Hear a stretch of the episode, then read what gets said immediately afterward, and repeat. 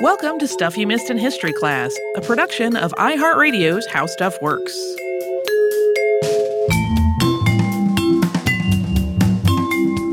Hello and welcome to the podcast. I'm Tracy V. Wilson. And I'm Holly Fry. This is part two of our two part podcast on Lord Elgin and the Parthenon marbles. I really recommend listening to part one. that is the whole story of, uh, of how he got these marbles in the first place. Very briefly, in that episode, we talked about how he became the British ambassador to the Ottoman Empire, how he decided to document classical Greek art and architecture while he was there, and how that project morphed to include removing the artwork rather than just drawing it and making casts and molds of it. These are often called the Parthenon marbles, although the pieces that are involved were not just from the Parthenon, they were also from other parts of the Acropolis in Athens and elsewhere in Greece. So today we're going to talk about how all of that played out and how these sculptures became part of the collection of the British Museum and why there's still controversy about this that has continued until today. Just a quick recap on sort of the cast of characters, people involved at this point. We have Thomas Bruce, the seventh Earl of Elgin and 11th of Kincardine. He was the British ambassador to the Ottoman Empire and was stationed in Constantinople. Giovanni Battista Lusieri was a landscape painter from Naples who was recruited to oversee a team of architects, artists, mold makers, and others in a project that was originally meant to document classical Greek art and architecture. The Reverend Philip Hunt was an Anglican priest and the chaplain to the British Embassy in Constantinople. He was appointed as Lord Elgin's temporary secretary to act on his behalf in Athens. And then in Athens, the team mostly interacted with people who occupied two different government positions. The exact people in those positions varied over time. They included the voivode, who was the governor of Athens, and the dizdar, who was the military governor with authority over the Acropolis itself. Elgin asked for permission to return to England in late 1802. He had taken this position in part because he thought that the climate and warm sea bathing available in Constantinople would be good for his health, and instead it had the opposite effect. In addition to not bringing about any improvement in the chronic illnesses that had motivated him to go, he had developed some kind of wasting condition that eventually caused him to lose the lower half of his nose. He was also just tired of Constantinople and he wanted to go home, and he was given permission to depart in January of 1803. He seems to have understood that future Ottoman administrations might not look kindly on the removal of so much material from the Parthenon and elsewhere at the Acropolis. And he also worried about what that might mean for the Ottoman officials he had worked with while he was in Athens. So before he left, Elgin got letters from Ottoman officials saying that they had approved of the actions made by the voivode and the dizdar, and he left those letters with those two men as protection in case politics shifted later on. As Elgin was preparing to leave Constantinople, France was also withdrawing from Egypt, and it seemed likely that peace would soon be negotiated between France and the Ottoman Empire. This meant that the Ottoman Empire had way less need of the British as allies, which gave Ottoman authorities less incentive to cooperate with Britain's plans. It also meant that the British Navy ships that Elgin had counted on to take all of this marble back to England were now occupied with the withdrawal of British troops from Egypt. Even though Elgin's project wasn't an official government effort, everyone had taken for granted that the British Navy would help get all of this material back to England. Yeah, this this shift in relationships among Britain, France, and the Ottoman Empire went so far as the fact that like the, the British embassy was being shut down in Constantinople. When it was established in Constantinople, it was in a former French embassy. Like there was a lot of of international back and forth with this. On top of the lack of availability of British Navy ships, moving a whole bunch of marble statues, reliefs, architectural elements, and other work by sea is just an inherently difficult task. I mean, it would be difficult over land also.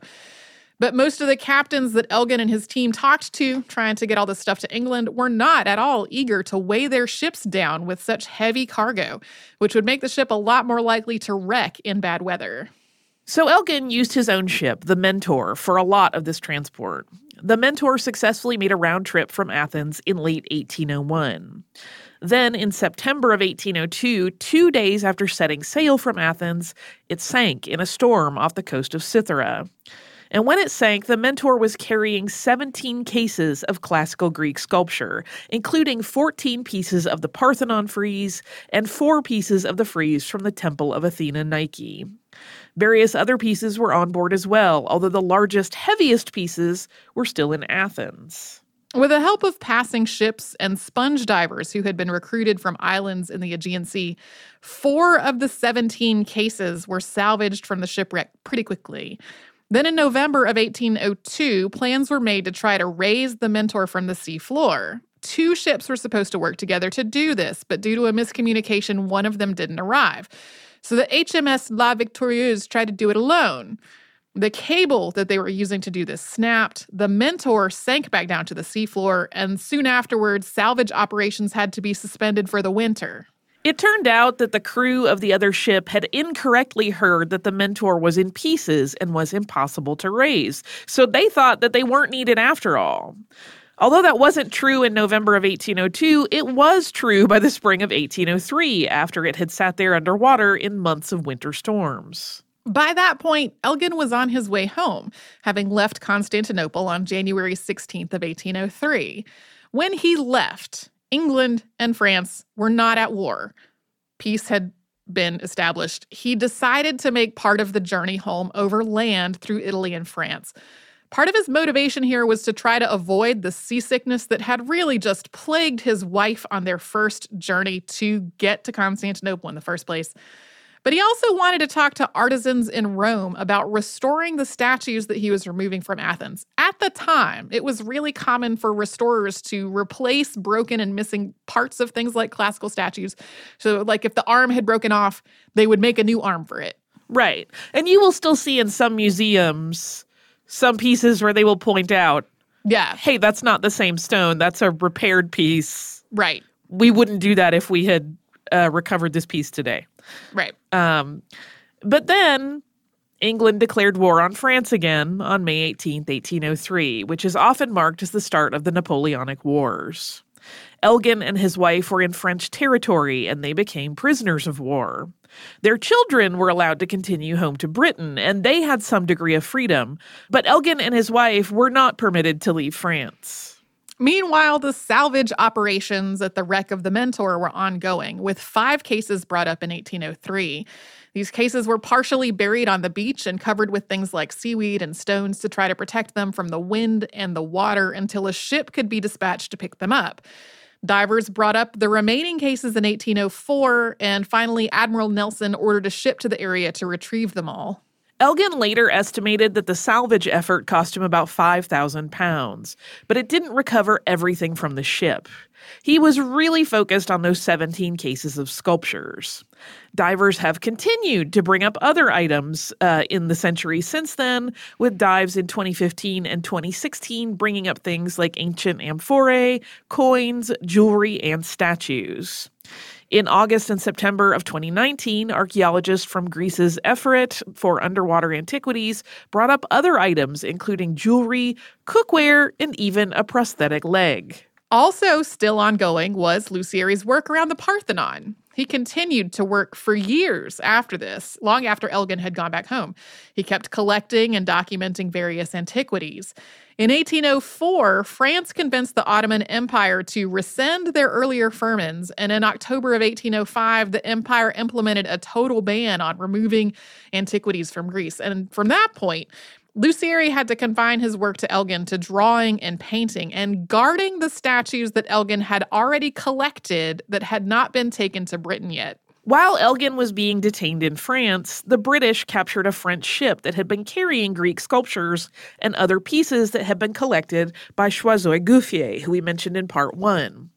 British authorities didn't think the cargo was important enough to worry about, so it remained in a British customs house until Elgin eventually found it there years later. At various points between 1803 and 1806, Elgin's situation went beyond just not being able to leave France. He was actually imprisoned. His wife was allowed to leave in 1805 after the death of one of their sons. They basically let her go home for humanitarian reasons. Elgin finally arrived home in June of 1806 after signing a parole that promised the French government that he would go back to France at any time they demanded. that parole was in place until Napoleon abdicated in 1814. We will get to what happened after Elgin finally got home after we first pause for a little sponsor break.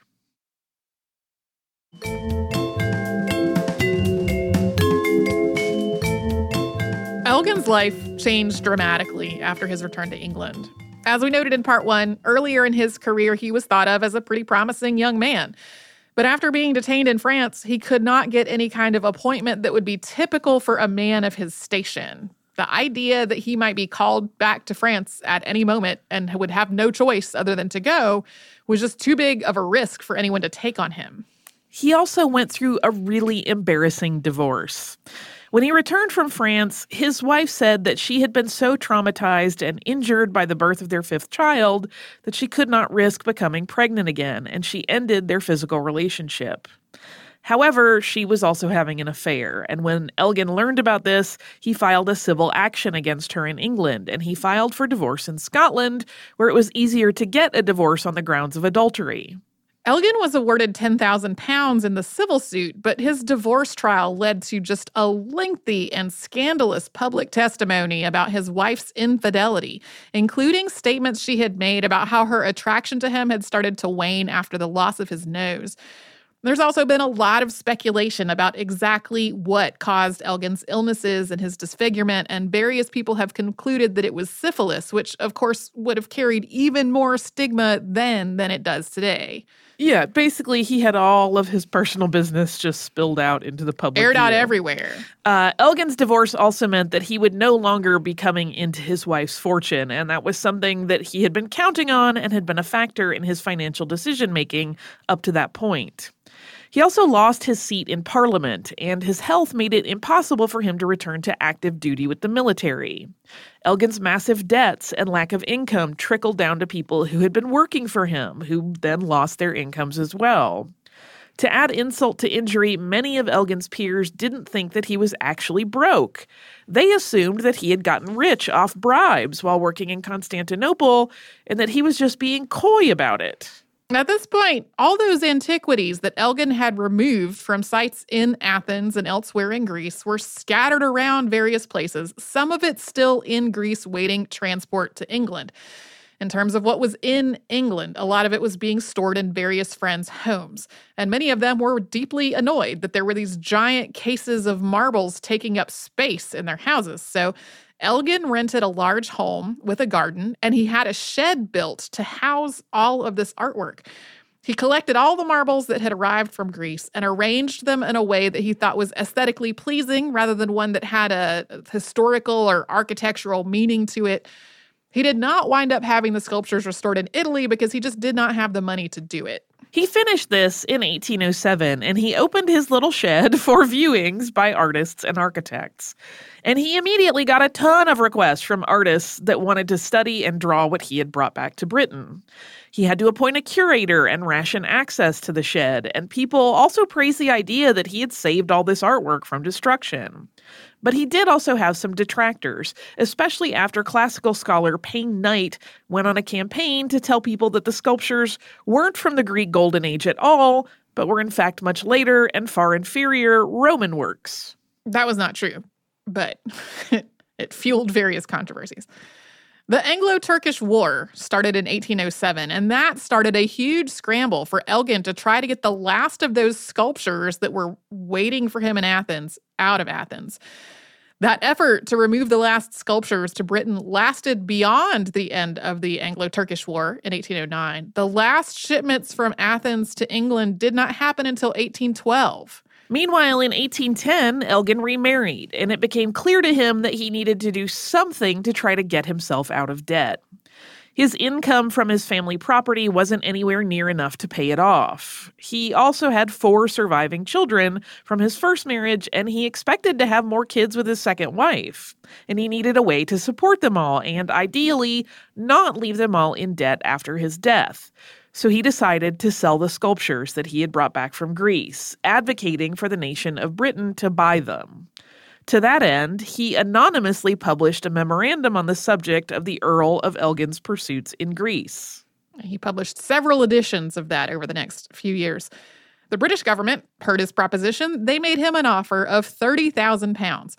This was significantly less money than he had spent getting the marbles and salvaging them from the wreck of the Mentor, and so he turned it down. Then, in 1811, George Gordon, Lord Byron, visited the Acropolis in Athens. Lusieri, who was still working for Elgin, gave Lord Byron a tour. And later, when Byron sailed to Malta, it was on Elgin's ship. Byron seems to have warned Elgin that he wasn't happy with what he saw and experienced regarding Elgin's work in Athens, but Elgin either did not take him seriously or just didn't know what to do about it. Byron also was not nearly as famous at this point as he was about to be, so Elgin may not have thought any of this was a big deal. Simultaneously, Elgin was advocating for Britain to buy the sculptures and other marbles. He was also looking for somewhere else to house them because, with all of his debts, he could not afford to keep renting a separate home for that purpose with the shed to display all the marbles in. The Duke of Devonshire offered to store them at his home, which was Burlington House. There wasn't really enough room for all the sculptures indoors there, though, so some of them were left out in the yard, and that included the last shipments that arrived from Athens in 1812. In March of that year, Byron published a long poem called Childe Harold's Pilgrimage.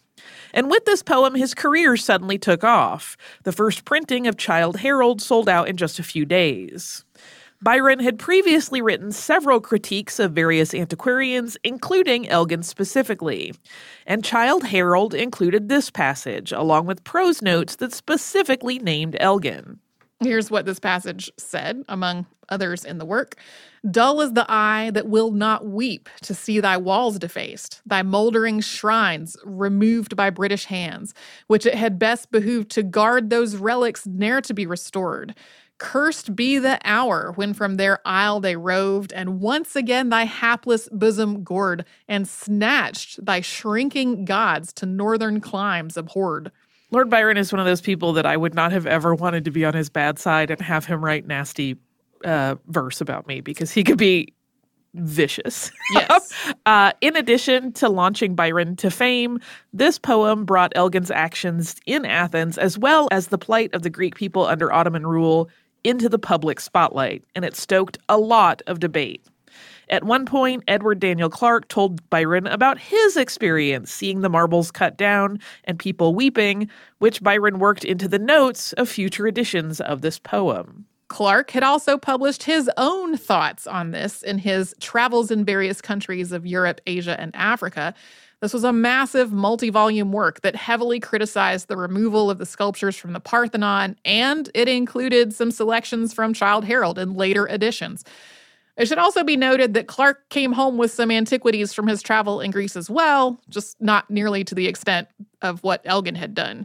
Of course, this controversy folded into the question of whether Britain might buy the sculptures, which Elgin was still trying to pursue after turning down that initial offer of 30,000 pounds. But on May 11th of 1812, John Bellingham assassinated British Prime Minister Spencer Perceval over a personal grievance with the government. That assassination took place in the lobby of the House of Commons, and of course, the question of what to do with the Parthenon marbles was tabled in the aftermath, along with a whole lot of other issues. The War of 1812 also started in June of that year. Yeah, there was there was a lot going on. And as all of that was happening in Britain, attitudes were shifting in Greece. A sense of Greek nationalism and Greek national identity was starting to grow there, including a renewal of the Greek language and a movement for Greek independence from the Ottoman Empire. In 1815, Napoleon returned from exile, and the Duke of Devonshire sold Burlington House. Its new owners planned to totally rebuild the estate, which made Elgin's need to sell the sculptures even more urgent the British Museum arranged for a committee to evaluate the issue. Although that committee included Payne Knight and other people who either did not care for Elgin or thought the sculptures he'd acquired were overrated. Elgin started to fear that he might be offered even less than what he had turned down initially. On June 15th of 1815, Elgin presented a petition to the House of Commons, which the House of Commons debated but didn't take any action on. Then, just days later, on June 18th, Napoleon was defeated at the Battle of Waterloo. At that point, many of the nations that France had previously invaded demanded their artwork and artifacts and other national treasures back from the Louvre. Although Elgin's acquisitions from Athens weren't part of this, they were part of this conversation, especially as at least 5,000 pieces of artwork were returned from France to their nations of origin. And then came yet another source of public allegations against Elgin, this time from the Reverend R. Tweddell. Tweddell published a book about his late brother John, including an appendix detailing all kinds of allegations against both Elgin and Philip Hunt. It is kind of a convoluted story, but the Reverend Tweddell was apparently incensed over what he saw as Elgin's mishandling of his late brother's papers, something that John Spencer Smith, who we mentioned in part one, was connected to and egged him on about. So Elgin denied any wrongdoing in all this, but it turned into kind of a scandal, like we would describe it today as a flame war. There was a lot of back and forth publishing of letters, and various people pointed out how Elgin's relationships with pretty much everyone he had ever worked with, aside from Lusieri, he was still employing in Athens, those relationships had all totally deteriorated. When some of John Tweddell's drawings were found at the home of Elgin's ex father in law, people took it as evidence that, on top of everything else, Elgin had lied about this whole situation. In February of 1816, Elgin put forth another petition before the House of Commons, once again proposing that the British government buy the marbles. It also requested that they investigate how he had gotten them in the first place to try to put an end to all of the suspicion. This petition was debated on February 23rd. Hearings before a select committee began on February 29th. When they were questioned, Elgin, Hunt, and a lot of the other people who were involved talked about a lot of the points that we've already gone over. We read from some of their stuff in part one. They talked about how Elgin wanted to document the masterpieces of ancient Greece for the edification of artists and architects in Britain, and that he'd asked for the government to fund this, but had ultimately paid for it himself, and that when he saw the damage to the Acropolis that had already happened, he wanted to save as much artwork there as he could. He estimated his total expenses, including expenses after the marbles had been removed to Britain, as just shy of 75,000 pounds. There was also a lot of discussion about the firmans that we talked about earlier and about the persuasion that had been part of how Ottoman authorities interpreted them. Artists were also questioned about the value of these marbles, both artistic value and monetary value. As part of that, Payne Knight suggested that they were worth 25,000 pounds. These hearings went on for two weeks. When the committee delivered its report, it suggested that Elgin had done what he did legally, that he did not abuse his power to do so, that he hadn't damaged the monuments needlessly, and that he hadn't done what he did for personal gain. The report also spoke to the benefit that the marbles could bring to the arts in Britain. In the words of the report, quote, no country can be better adapted than our own to afford an honorable asylum to these monuments of the school of Phidias and the administration of Pericles. The recommended offer price for the sculptures was 35,000 pounds. This was much less than Elgin had said that he spent on this whole endeavor, but it was also 5,000 pounds more than the previous offer, so he kind of felt like he had no other choice at this point, and he accepted. Then Parliament had to vote on all this to make it official, which they did after debating on June 7th of 1816.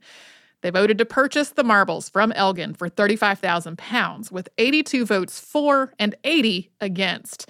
An act of parliament then gave the nation ownership of the marbles, which were formerly known as the Elgin marbles, and it also made Elgin and his heirs trustees of the British Museum. That payment of £35,000 immediately went to Elgin's creditors, still leaving him in debt. In spite of that, he kept employing Lusieri for as long as he could, saying that he felt sorry for him. For his part, Lusieri believed he could have become a really famous artist if he hadn't started working for Elgin. He died in 1821. Although Elgin did eventually return to Parliament as a representative peer for Scotland, his career never really recovered from all of this. He kept trying to get a British peerage, hoping that it would help him get out of debt, but that never happened, and he died on November 14th of 1841. But the story of the marbles continues, and we'll get back to them and how the controversy around them has also continued after we have one more sponsor break.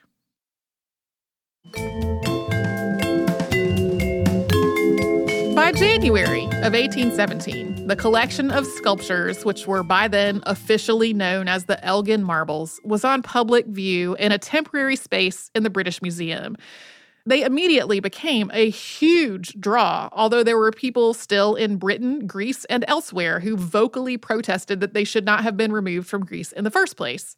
These sculptures and architectural elements were credited with doing exactly what Elgin had hoped they would, contributing to the education of British artists and architects and bringing a renewed focus on art and architecture in Britain. The marbles themselves became part of the British national identity. They also inspired other works of art, including poetry by John Keats, and contributed to an ongoing trend of Greek revival architecture, including the main entrance of the British Museum. The British Museum also started providing molds and casts of the marbles for other museums and other facilities to use. Over time, a lot of these casts were made, and eventually the museum made a set of casts, like a master set, specifically for the purpose of making molds out of them. But they were making so many molds that eventually those casts would become too worn down to make good molds anymore. They would need to make the casts over again. In 1821, the Greek War of Independence began. It's also called the Greek Revolution. And this, combined with the rising sense of Greek national identity that we mentioned earlier, led to increasing calls for Britain to return the Parthenon marbles. These calls continued after Greece was formally declared an independent nation under the protection of Britain, France, and Russia in 1833. Immediately, this newly independent nation of Greece started focusing on the return of its cultural, artistic, and architectural heritage from other countries. To be clear, Greece at this point was culturally and ethnically diverse. It's not really clear how many people living there could have traced their lineage all the way back to Greek antiquity. And there's really a whole other discussion that could be had about the rise of this Greek national identity and what that meant for racial and ethnic minorities who were living there. Nevertheless, this nation of Greece, right from its founding, saw classical Greece in general and the Acropolis and the Parthenon specifically as a really important part of its identity. In March of 1835, the Acropolis was declared a national monument, and the nation of Greece put an end to its use as a military facility for the first time in probably centuries. Greece also banned the export of its antiquities, although it still had trouble stopping vandalism and looting, most of which was done by foreign visitors. Yeah, there was a an article that came out um, right before the end of the year that was basically about how there was more damage done to these monuments that were still in Greece in the 19th century than there has been in the centuries since then through things like air pollution. There was just a lot of vandalism and, and looting and theft. Also, in 1835, the British Museum offered Greece a set of casts of the Parthenon marbles Greece asked for the originals and also embarked on a project to restore the Parthenon that year, as well as repairing and re erecting elements that had been knocked down in that 1687 explosion, along with other damage. In 1832, the Elgin Room, now called Room 17, opened on the British Museum's west side as a home for the Elgin marbles. Another gallery, named for its financier, art dealer Sir Joseph Duveen, was built for that purpose in the 1930s. And while that gallery was being built, Duveen employed people to clean the Parthenon marbles and make them look whiter, under the incorrect idea that he was restoring them to their proper appearance without the oversight of museum staff and without following the museum's established cleaning procedures. Yeah, we're kind of fast forwarding roughly a 100 years here. But during that whole time, people in Greece were still advocating for the return of, of the marbles. That didn't stop in the interim. So the museum had used various cleaning techniques over the years. And by the early 20th century, the basic process was to periodically dust the pieces off, to occasionally wash them with uh, distilled water and a neutral soap very gently, but the people that Duveen employed were using metal tools and carborundum, which is an abrasive, to scrub and scrape away the exterior of these pieces, which at that point was kind of a brownish or a honey color. Of course, initially, we know that these sculptures were painted, like the paint is not visible to the naked eye at this point, but like after their their you know 2000 years of of existence, they had taken on this this different coloring and when this cleaning in quotation marks was discovered Uh, it happened because a member of the museum staff walked into a room and saw that in the works on three pieces. In the investigation that followed this discovery, the museum learned that this whole incorrect cleaning procedure had been going on for at least a year and a half in 1937 and 1938. This was a massive oversight, and it is not entirely clear still exactly how it happened, but at least some of the people that Duveen had hired had been given keys to the museum.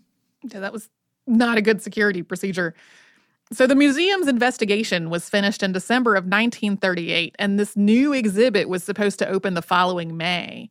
In the words of Frederick Pryce, who was then the keeper of Greek and Roman antiquities at the museum, from this report, quote, the surface of the sculptures, showing the evidences of 2,000 years of exposure to the climate of Greece, was a document of the utmost importance. There being no possible doubt about the history of the Parthenon sculptures, they came to the museum as authentic masterpieces of Greek work of the 5th century BC, and for purposes of study and comparison, they are of inestimable value. The damage which has been caused is obvious and cannot be exaggerated. The exact steps that the museum took next were not recorded, but the Standing Committee's minutes record some kind of remedial solution, apparently coating the marbles with something that was meant to replicate their earlier color. In terms of the ramifications for the museum staff, multiple people who were involved with all of this oversight were given early retirement. One man, assistant keeper Roger Hinks, became something of a scapegoat over it. He was essentially to be demoted, but he was also told that it, quote, would not be to his disadvantage if he resigned, so he did. Although the museum tried to handle all of this quietly, rumors quickly spread that something had happened to the marbles, and this bloomed into a massive media scandal. The museum's public statements from the 1930s generally tried to downplay things, explaining what the authorized cleaning methods were without really acknowledging the widespread, damaging, and unauthorized cleaning that had also gone on. But not long after the Duveen Gallery opened, World War II started in Europe. And people became more focused on making sure the sculptures weren't damaged in air raids. The gallery itself was badly damaged by bombs during the war, but the sculptures were not affected. There is a lot more about all of this story in uh, Lord Elgin and the Marbles, which is a book by William St. Clair, published by Oxford University Press, specifically the third edition, which came out in 1998. St. Clair was the first person to go through and document in print what happened in 1937 and 1938 and how the museum presented it to the public. St. Clair is extremely critical of the museum's actions, interpreting their response as an ongoing cover up. The British Museum has framed it more as a mistake, acknowledging that the work was an overcleaning and characterizing the response to the public at the time as a serious misstep, but denying that there was any sort of long term cover up involved since then. In recent years, when Greece has renewed its calls for the return of the marbles, Britain has refused. But at other points in history, Britain has made overtures that they might actually give them back. During World War II, Britain started drafting a plan to return the marbles to Greece, hoping it would inspire Greek resistance against an invasion by Germany or Italy. In the 1950s, during the Cyprus emergency, Britain suggested that it might return the marbles if Greece would end its support of a guerrilla campaign against Cyprus's British colonial government. In more recent years, Neil Kinnock, who was then the leader of Britain's Labour Party, promised that the marbles would be returned to Greece in 1996, but when the Labour government actually took power the following year, they were not. At various points, legislation has been introduced in Parliament to return the marbles to Greece, but it has never really gone anywhere. As Britain was nodding to the idea of returning the marbles in the 1940s and 1950s, some of the reinforcement work that had gone on at the Parthenon in the years after Greek independence started to deteriorate. Iron had been used in some of the supports, which had shifted and rusted over time. Greece also industrialized very quickly into the 1960s, leading to issues with air pollution and acid rain. A major earthquake also struck Athens in 1981, and all of this became arguments, in part, for why Britain should not return the marbles. But at the same time, there were ongoing calls that Britain should return them, especially after the passage of UNESCO's Convention on the Means of Prohibiting and Preventing the Illicit Import, Export, and Transfer of Ownership of Cultural Property. That was passed in 1970. Those calls have cited all the questions about Elgin's actions and the scope and the legitimacy of the firman that we have talked about throughout this episode, along with whether that 1930s over cleaning incident undermines the idea that the British Museum has been protecting the sculptures. One of the things that's been cited as the reason why the marbles shouldn't be returned to Greece is the idea that Greece didn't have a facility like the British Museum, where those marbles could be housed, conserved, and displayed. In part because of that criticism, Greece built the new Acropolis Museum of Athens, which opened in 2008. All the statues and other artwork that can be removed from the Parthenon are now indoors there so that they can be protected from the elements and from intentional theft or vandalism.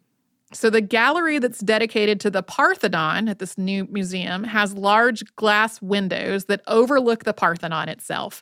And then the size and the shape of the room replicates the perimeter of that in- inner cella where the friezes are. And the friezes are displayed there as they were on the original building. The pieces of the frieze that are in the British Museum or in other museums, because there are some pieces in other museums as well, those have been replaced with molds. And in some cases, molds and casts replace individual pieces that were broken off and are in the British Museum collection. Not so much in like the old style of restoring pieces, but more to show like we have this piece of the frieze, but the foot that should be on here is in the British Museum. In 2013, the Andonis Samaras administration in Greece called on UNESCO to mediate between Britain and Greece over the issue of the marbles.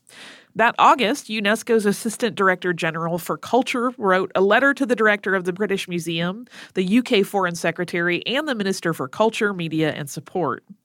UNESCO offered to act as the mediator that Greece had requested, and in 2015, the UK government and the trustees of the British Museum each responded with a decline. The museum's response read in part, quote, "The British Museum is not a government body, and the collections do not belong to the British government.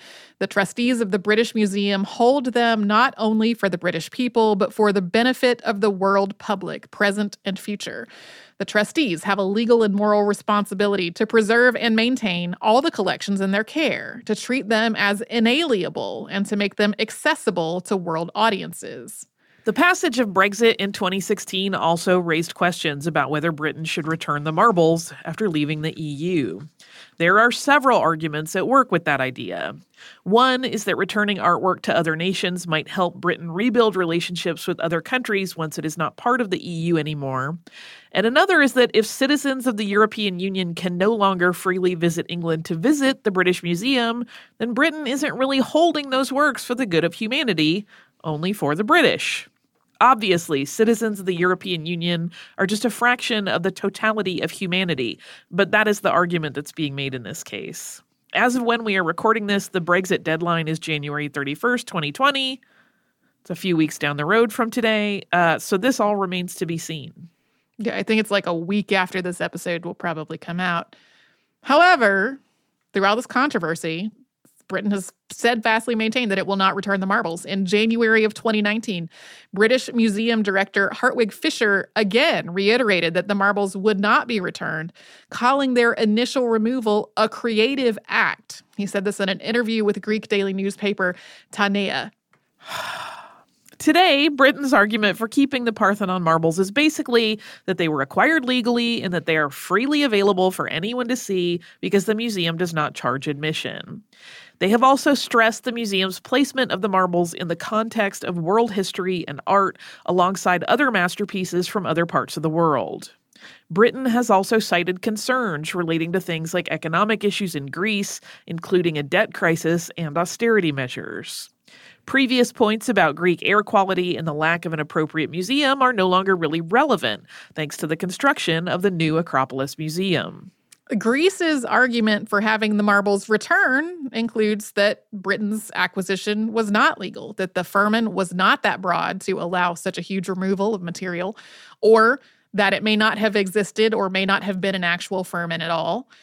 Additionally, Britain's negotiations were not with Greek authorities. They were with the Ottoman Empire, which modern Greece views as an occupying nation. It's also been noted that Elgin's initial plan with all of this was not at all to safeguard the pieces in a museum for the benefit of all of humanity. It was to keep them on his personal property for access by people he chose to allow to see it. From the Greek perspective, these sculptures are a critical part of Greek national identity, Greek history, and Greek culture, and they should be returned to Greece and reunited with the rest of the sculptures that are still there. But it's also been noted that at this point, Britain's argument for keeping the marbles isn't really motivated by all of the points that we have just outlined. There's more of a slippery slope argument in play and a fear across the world of museums as a whole that if Britain returns the Parthenon marbles, every museum everywhere will be forced to return artwork, artifacts, or other pieces of historical or cultural heritage that they obtained in some way that would be considered questionable today. Yeah and ways that were probably considered uh, questionable at best by the people they were removed from at the time. So, some other commonly cited examples of this are the Rosetta Stone, which Britain obtained in a treaty with Egypt, the Benin bronzes, which British soldiers took from what's now Nigeria in the late 19th century, and the bust of Nefertiti, which has been in Germany since a German team founded in 1912 and is now in the Neues Museum in Berlin.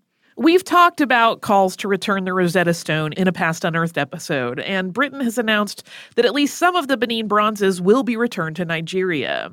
And overall, in the last few years, there has been a growing trend of returning and repatriating items from museum collections, especially human remains, as part of an overall trend towards decolonizing museums. But people are still fearful of what a greater move toward repatriation might mean, and it is something that would affect the world's most prominent art museums, including the Met, the Louvre, and many others. Yeah, lots and lots of them. It's a it's a huge huge issue and a, like a massive conversation that's going on throughout the world of art and art history and museums and all of that. Uh, we'll probably talk some more about those ideas in our behind the scenes minisode uh, which will be out on Friday. It's a safe bet. Yeah. Um, I have a listener mail to take us out before we get to that. Sweet. This is from Stephanie. Stephanie says, Hello, Tracy and Holly. I'm a longtime listener and absolutely love your show. I was particularly excited to hear your show about Alfred Wegener because although I don't know much about his work in continental drift, I am familiar with his final expedition.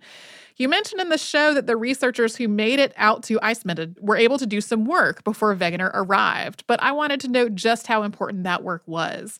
While waiting out the winter, Ernst Sorge hand dug a 16 meter deep pit into the ice and developed a new method for measuring the seasonal accumulation of ice on the glacier using its density that could be used even if the layers were not visible. Later, this technique would be critical in the discovery of man made climate change.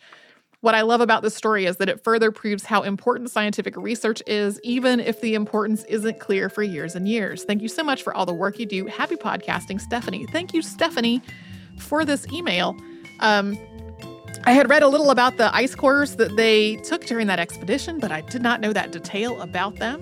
So thank you so much for sending that. Uh, if you would like to write to us about this or any other podcast, we're at History Podcast at iHeartRadio.com. And then we're all over social media at Missed in History. That's where you'll find our Facebook, Pinterest, Twitter, and Instagram. You can also subscribe to our show on Apple Podcasts, the iHeartRadio app, and anywhere else you get your podcasts. Stuff You Missed in History Class is a production of iHeartRadio's How Stuff Works. For more podcasts from iHeartRadio, visit the iHeartRadio app, Apple Podcasts, or wherever you listen to your favorite shows.